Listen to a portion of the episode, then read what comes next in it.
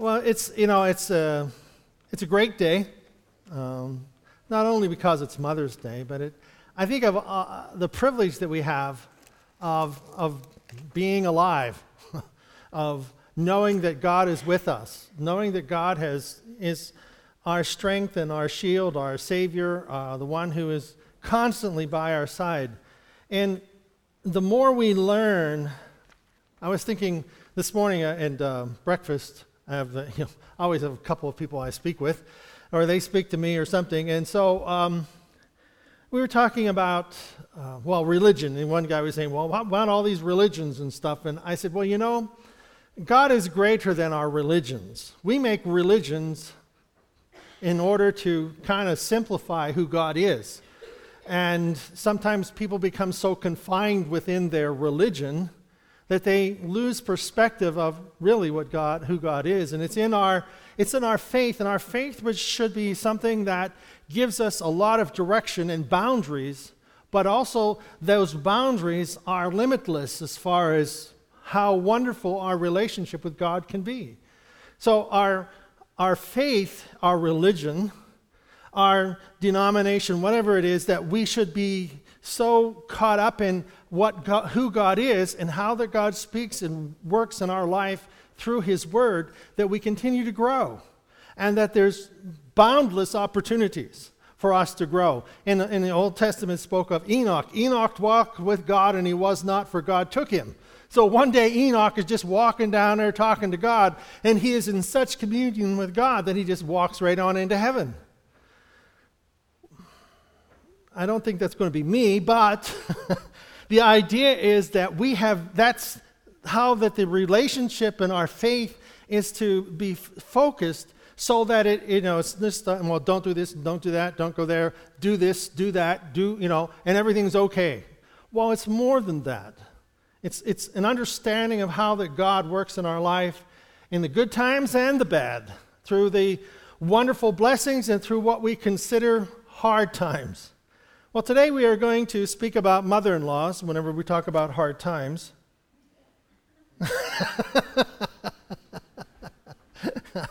yeah, mother in laws. Uh, but actually, I was thinking, I've never done this, so it's a, new, it's a whole new concept, um, but a whole new framework. But the idea is that whenever we think of mother in laws, um, I think Rhonda was quite fortunate that she had such an excellent mother in law.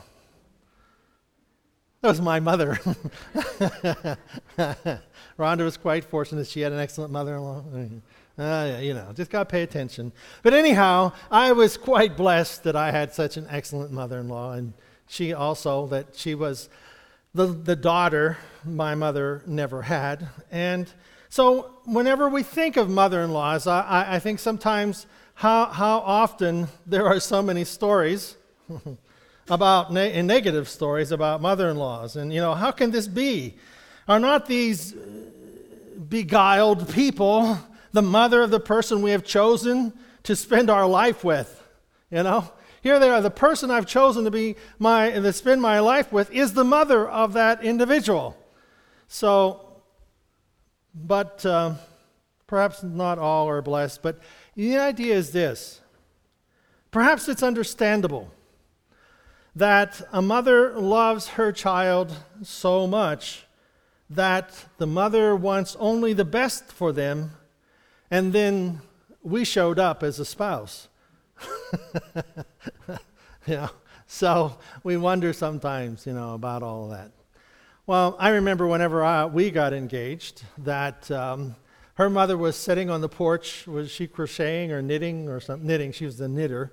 She was always knitting. And we walked onto the porch of her brother's home, and Rhonda shows her the diamond, and she didn't look up. She just kept on knitting and says, Don't you think you're going to get married before she graduates from college? You know? So, um, she didn't stop. She just kept knitting and she looked at the ring and she kept going, Don't think you're going to get married before she gets uh, done with college, you know?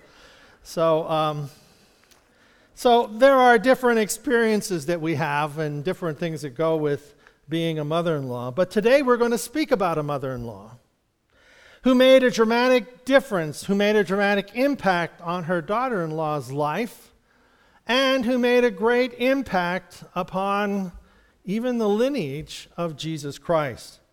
And of course, the story is found in the book of Ruth, and I am speaking of Naomi. Naomi, uh, and whenever we're uh, thinking of this in this context, we want to think of it in the context that Naomi had such an impact, that her life was so different from her daughter in laws that they were willing to leave their country, their families, their gods, and accompany Naomi to, back to Israel. And there, there are many surroundings and you know, stories, subtitles, sub stories that go with this. You know, whenever Naomi and her husband leave uh, Israel, there's, there's a famine going on, and we're going to read that in chapter 1. But the Moabites were, were considered enemies of Israel. They were disliked by the Jewish people, the, Israel, the Israelites, because when Israel was returning or wanting to go to the promised land, they, the Moabites refused to let them go through their land. They had to go around. And so they were, they were, there was a lot of tension and a lot of friction between these two bordering countries, and they would often go to war with each other. So when, and, and one of the other characteristics of the Moabites is that they had many gods. They had many gods. They had many different gods, and so they were considered by the Israelites to be people that you stayed away from. And so, for whatever reason, we have this story here in chapter 1 of Ruth, in which once upon a time, this is reading from the um, Message Bible, and I don't like that introduction, once upon a time. It sounds like a fairy tale, but it's not a fairy tale, it is a, it is a true life story. Once upon a time, it was back in the days when judges led Israel, there was a famine in the land. So, judges were uh, individual prophets that would speak what God would speak to them, and then they would speak to the people. There, what, they didn't have a king. Later on, they would have King Saul as the first king, and then King David. But there were judges, and these were individuals that God would move upon, and he would go, and these judges would go and speak to the nation and keep them in their right direction with God. And if they were doing something wrong, you know, falling away from their relationship with God, you know, falling into idolatry, worshiping idols, and things like that, the judges would come and tell them, you either change your ways or God is going to bring judgment upon you. So, this was in the time in which there were judges. There was a famine in the land, and a man from Bethlehem in Judah left home to live in the country of Moab. So, Moab is a place just over the river.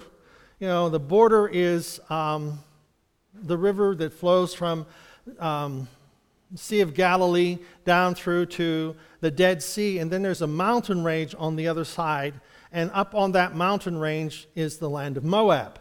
And so they're bordering countries. And there was a famine. It would be like uh, there's a famine in, uh, in Johnstown, but in, but in uh, Bedford, there's a lot of things going on. So it's not that far away. It's only about maybe 60 miles, 80 miles to this other country. And, and there was, um, there was, this was the land of Moab. And, he, and this man from Bethany, from Bethlehem, he and his wife and his two sons, the name of the man was Elimelech. Elimelech. I can't, I feel like I've been chewing on marshmallows and cotton balls. I, I, I think it's the flowers, but um, so please excuse me with my mispronunciations or not being able to talk. That's my excuse today. Next week it'll be different. so, um, the Elim- uh, Elimelech and his wife, whose name was Naomi, and her sons were named uh, Mahlon and Chilion, all Ephrathites from Bethlehem and Judah. They all went to the country of Moab and settled there. So the, there had to have been a very severe famine in order for them to go to, this, to the country of Moab. Because again, this is like going to your worst enemy. They didn't like you, they didn't like you, you didn't like them, and we're going to go live with them. Uh, and that's what happened with um, and his wife, they go to this, this, foreign, this foreign country that is Bedford. Bedford sometimes is a foreign country. And, uh, and you, are going to this foreign country, and the, and the people in Bedford hate the people in Johnstown. People in Johnstown hate the people in Bedford. They have two different, they have whole, total, whole different value system, completely different religions, and they are just opposed to each other. And so here we are moving from Johnstown to Bedford into this hostile country. Um, they had little hope of survival in Bethlehem. They felt that this, this um, drought was severe, and you know he just picked up and moved moved south. Well, in this case, he moved west. So Elimelech died, and Naomi was left, she and her two sons. So after they moved to Moab, the husband dies. Okay? This Moabite, Moabite, excuse me, I'm really having a hard time. The sons took Moabite wives. The name of the first was Orpha, and the second was Ruth. They lived there in Moab for the next 10 years. But then the two brothers, Mahlon and Chilion, died. Now the woman was left without either her young men or her husband.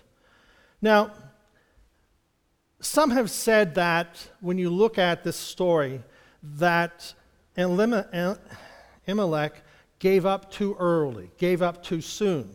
And he, you know, he should not have gone to Moab, but for whatever reason, he did. And whenever we look at this, I think of in the context of how many times we look at life and we look back over it and we say, well, we shouldn't have done this, we shouldn't have, we made this mistake, we made that mistake. Well, who are we to say what is a mistake and not a mistake? Well, we say the guy's died. Well, that's a pretty bad mistake. But, mm, you know, in the long term of things, life is life. and that's a hard way, that's a hard reality. And he moved there to this, to this country. And then while he is there, his two sons marry Moabite, Moabite, Moabite women. And after 10 years, they die. So people have read this and they've said, well, you know, that was really a curse of God upon their life. And not necessarily so. It isn't necessarily that they were there and that they died and this was not going to happen even in Israel, because in Israel there was a great famine and there were people dying there because of the famine. So they went to the land of Moab and there they settled for 10 years. And there is almost nothing worse than being a widow in a foreign country. In that time period, a widow was considered the lowest of society. And she didn't have, if she didn't have a husband, then there was no providers. And if there were no family, she was just left to begging. So a widow was a beggar. And the only way they were going to survive is on the gifts and things that other people would give them. So here are three widows in a, two of them are in the homeland, but uh, Naomi is there and she is a despised foreigner having to beg for her living. So this is a very desperate place. Verse 6 says, One day she, meaning Naomi, got to herself together, she and her two daughters in law, to leave the country of Moab and set out for home. She had heard that God had been pleased to visit the people and give them food. So Naomi here and now is understanding well, you know, her sons are gone and three widows, there's no hope. The only hope she has is to go back to her homeland, and perhaps someone there will help her. Perhaps there will be things that she can do in her homeland that will be able to help her. So, the character of Naomi is one that we begin to understand or begin to see in a reflection of Ruth and, um, and, and, the other um, Orpah. That there's a, there's a character that we see in, in um, in Naomi that just brings to us a reflection that we don't see in her. We, fi- we find her later claiming herself to be uh, Mara, bitter, uh, and, and it means this Nara, Mara, bitter, happens to speak of intense loss and intense grief. And whenever she is there making up her mind to leave her homeland, She is coming back to this place, and we wonder what type of a woman Naomi is. Well, look at Ruth. Look at how that Ruth responds to her mother in law. We begin to see in the actions of others a reflection of what they have been taught. You see, in the Jewish culture, we have the Ten Commandments. We have the idea of loving your neighbor, you know, don't steal, don't kill, don't bear false witness, have only one God. And we see this character of Naomi is so um, different than the Moabites that the daughter in laws want to be part of that. They want to be part of that. And so, as we were thinking, as I was thinking of a Mother's Day sermon, I was thinking in the context that we reflect, our children will be reflecting the image that they see. That we want to be, have an impact upon the people around us. And, you know, of course, we have bad days. You know, we have bad hair days, if we have hair. And uh, we have bad days in which, you know, things don't go right, and that's going to happen.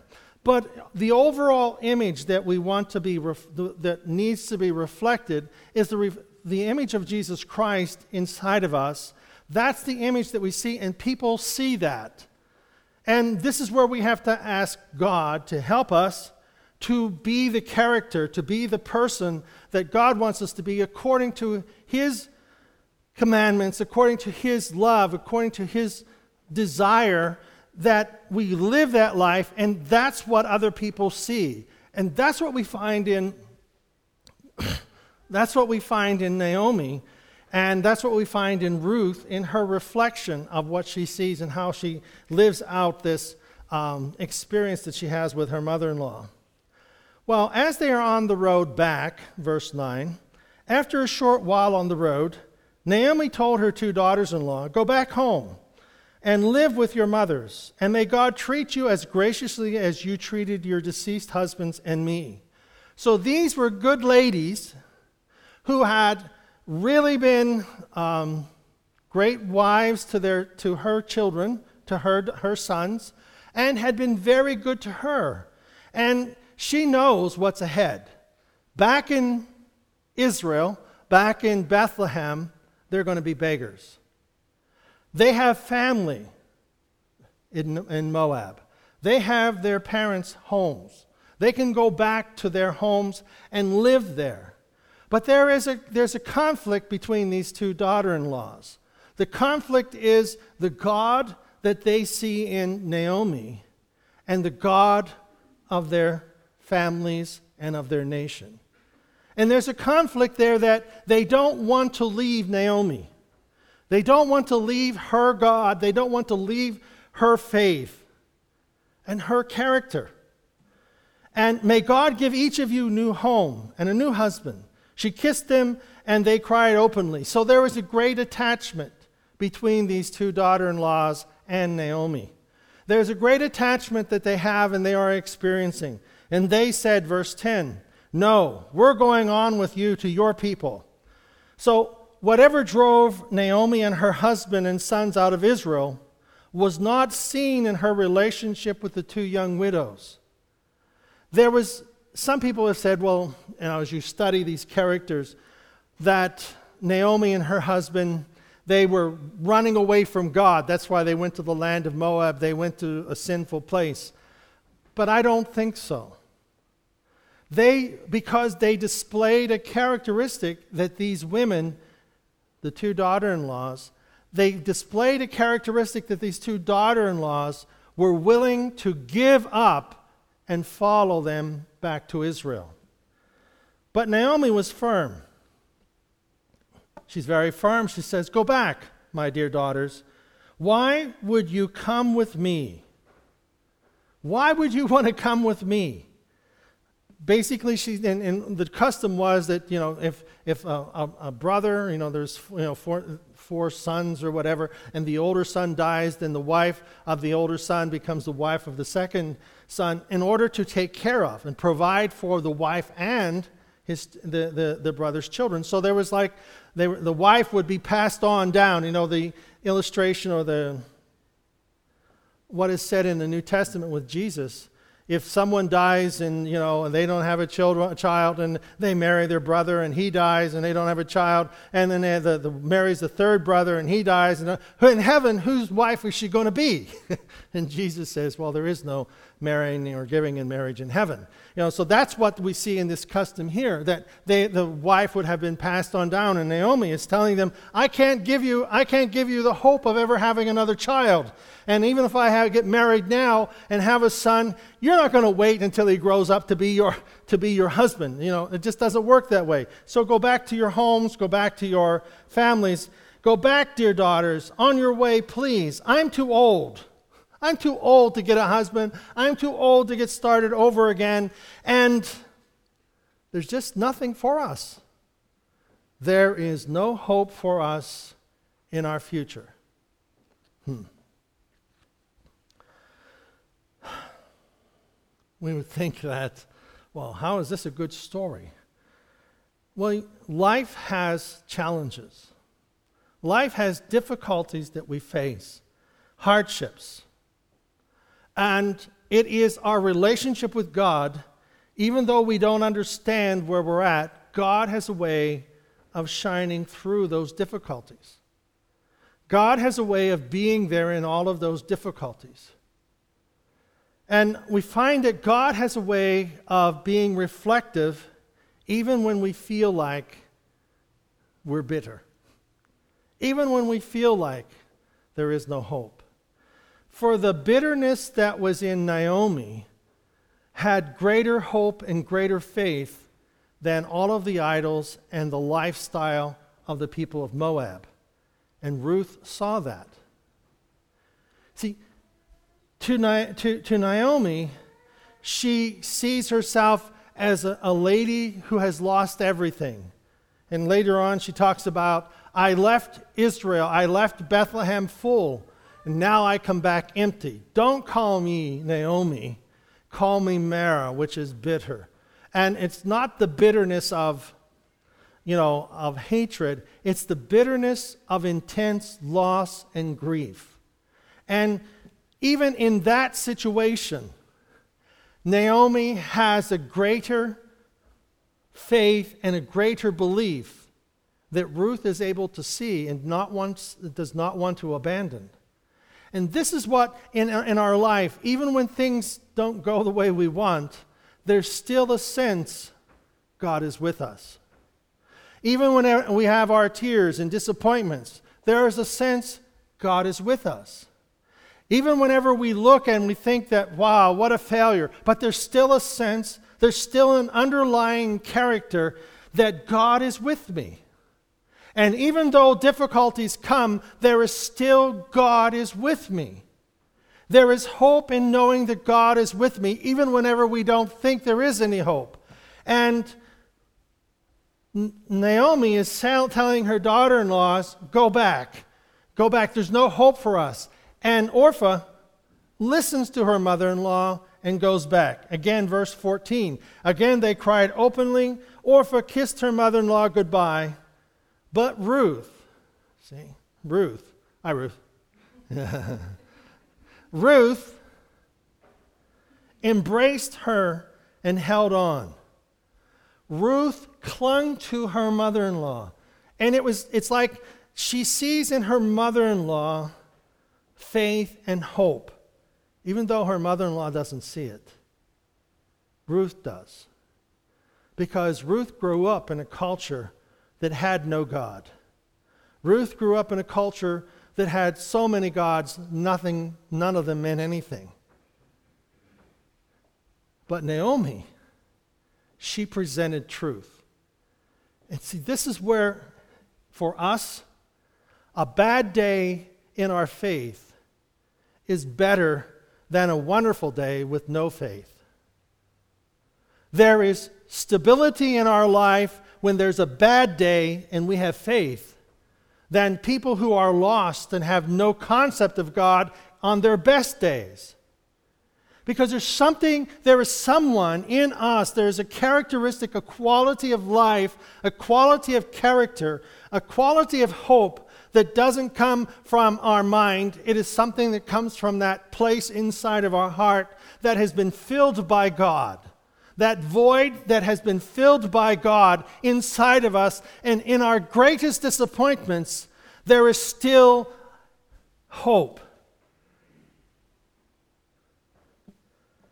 Verse 15. Naomi said, Look, your sister in law is going back home to live with her own people and gods. Go with her. Naomi is so caught up in how the things had fallen apart, she, she didn't even see the faith that was reflected in her. But Ruth was able to see it. And she's using everything she can to make her daughter in law go back home. Because in grief and in loss, we lose perspective. Verse 16. But Ruth said, it's often quoted, Don't force me to leave you. Don't make me go home. Where you go, I will go. Where you live, I'll live. Your people are my people. Your God is my God. Where you die, I'll die. And that's where I'll be buried. So help me, God. Not even death itself is going to come between us. So Ruth is declaring, making this great declaration of relationship and hope and, and, and going to cling to, going to hold to her mother in law. Verse 18 And when Naomi saw that Ruth had her heart set on going with her, she gave in. It was not so much the determination of Ruth's character, it was the determination that Ruth had saw in her mother-in-law and recognized that her God would be Naomi's God would be her God, Ruth's God, and that she would not abandon Naomi. She would not abandon the God of Naomi, and she would go with them to the new land, to this new place. Well, when they arrived in Bethlehem, the whole town was soon buzzing. Is this really our Naomi? After all this time? It's been 10 years. And they were quite overwhelmed that she had come back to Bethlehem. Is this really our Naomi? They look at her and she's perhaps in rags. Her life is in shambles. And verse 20 said, But she said, Don't call me Naomi. Call me bitter. Call me Mara. And this is where we find, she says, The strong one has dealt me a bitter blow. Even in her not understanding what had happened, she was able to say, God is in charge. God has taken me out of here. God led us out of Bethlehem to Moab, and now God has brought us back. I went away with a husband and two sons. Now I am coming back with nothing but the clothes on my back. Why would you call me Naomi? Pleasant. God certainly doesn't. The strong one ruined me. And isn't it odd? Odd? No, it's a characteristic of us that we would say, God has done something bad. He has given and he has taken away, and I am bitter.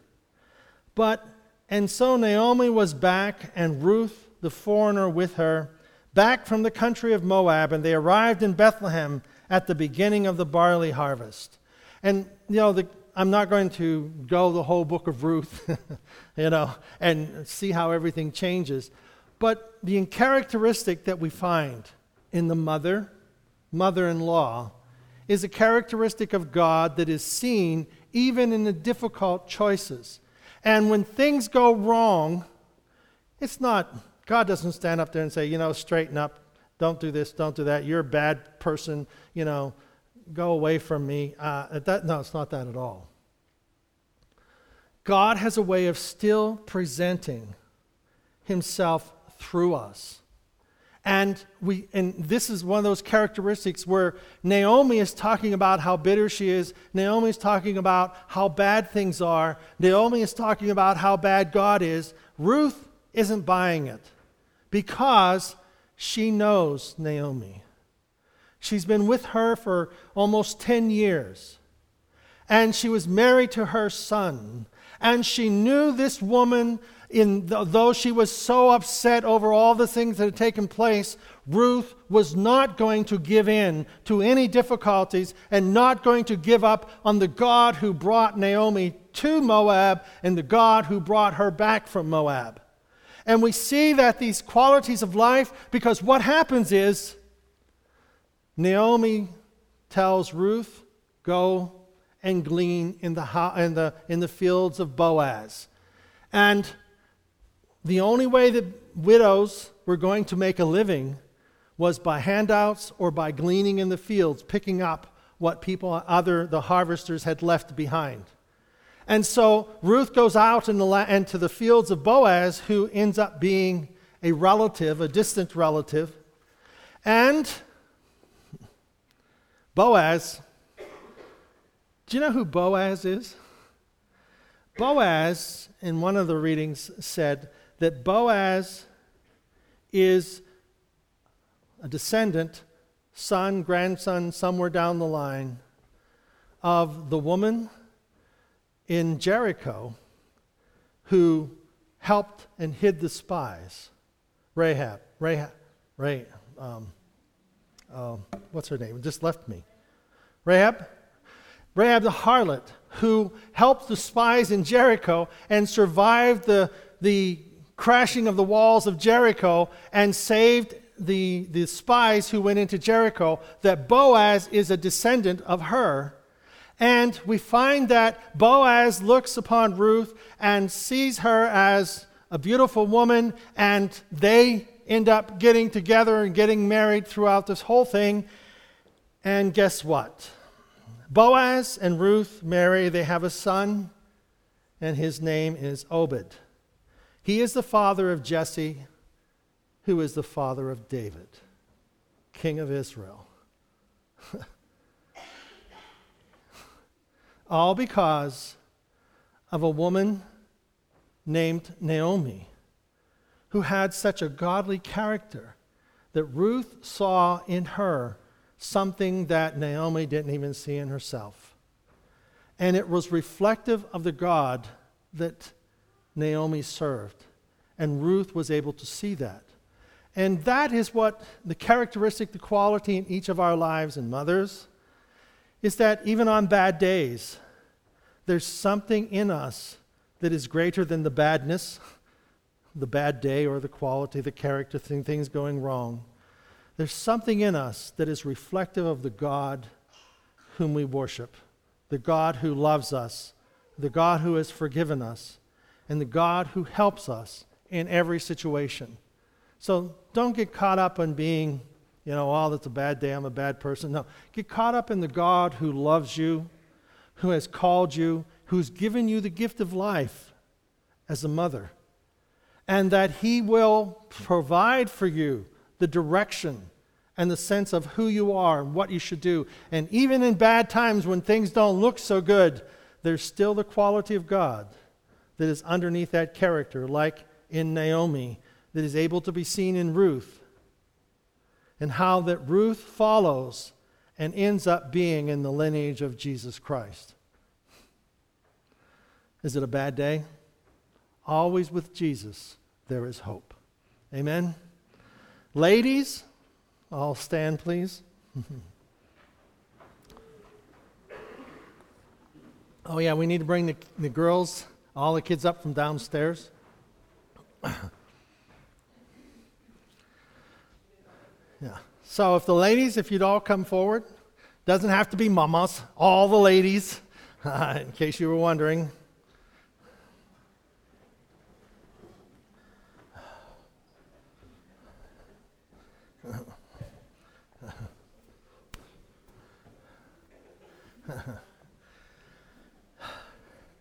How many do we have? We have 70, right? I think we have 70 flowers. So how many ladies are there? well, you get to take a couple home. Yeah. Yes, um, well, we'll wait for the other girls. But if you have uh, a neighbor that you've been witnessing to or talking to, uh, a friend, um, we would like for you to take one home as a gift from our church to them. there we go. Anyone else? Come on down, little ones. Little ones. Not little anymore. yeah. So, and again, um, we just want to say thank you uh, to all of our ladies. Uh, you are so much a part of our church, so much a part of our family. And no matter what goes on, allow the quality that we see in uh, Naomi to be that quality that comes through and gives us hope in every situation because we don't know what the little ones will become. we don't know the influence that we will make upon people's lives because there's something, someone greater than ourselves at work in us, and that is God. Amen. God, I pray your blessing upon each of our ladies, upon each one that is here, and the ones that, we, that are represented, and God, those who can't make it today and that are out having lunch. God, we thank you that you bless us with such special gift. We ask you to bless our mothers, bless all of our ladies, we pray. In Jesus' name, amen. All right, I need, um, give me a number from 1 to 12. Five. Five. Okay, ladies, how many of you have a birthday on the fifth month? February, March, April, May. May. Nah, May. Ladies have to be mothers. Mothers, how many have mothers have them? We have one. Okay. All right. Glenda, you get a you get a, a mitt there. We're trying to give away. Okay. Um, who has a birthday close to the fifth of a month? You know, like if you. Um, who has a birthday on the 5th of a month? Of any month, any month, fifth day. Any month, fifth day. Okay, anyone else? Okay, Terry? Terry? You have one for Glenda and one for Terry. Thank you very much. Now, ladies, if you're in trouble, get an extra flower. All right, so take a flower and uh, take one for yourself and give, take one home for others. And if you're here and your mom or your wife or gr- fiance or your mother, you're going to see them, take, come get a flower for them. Amen. All right. Thank you very much. Yes. Yeah.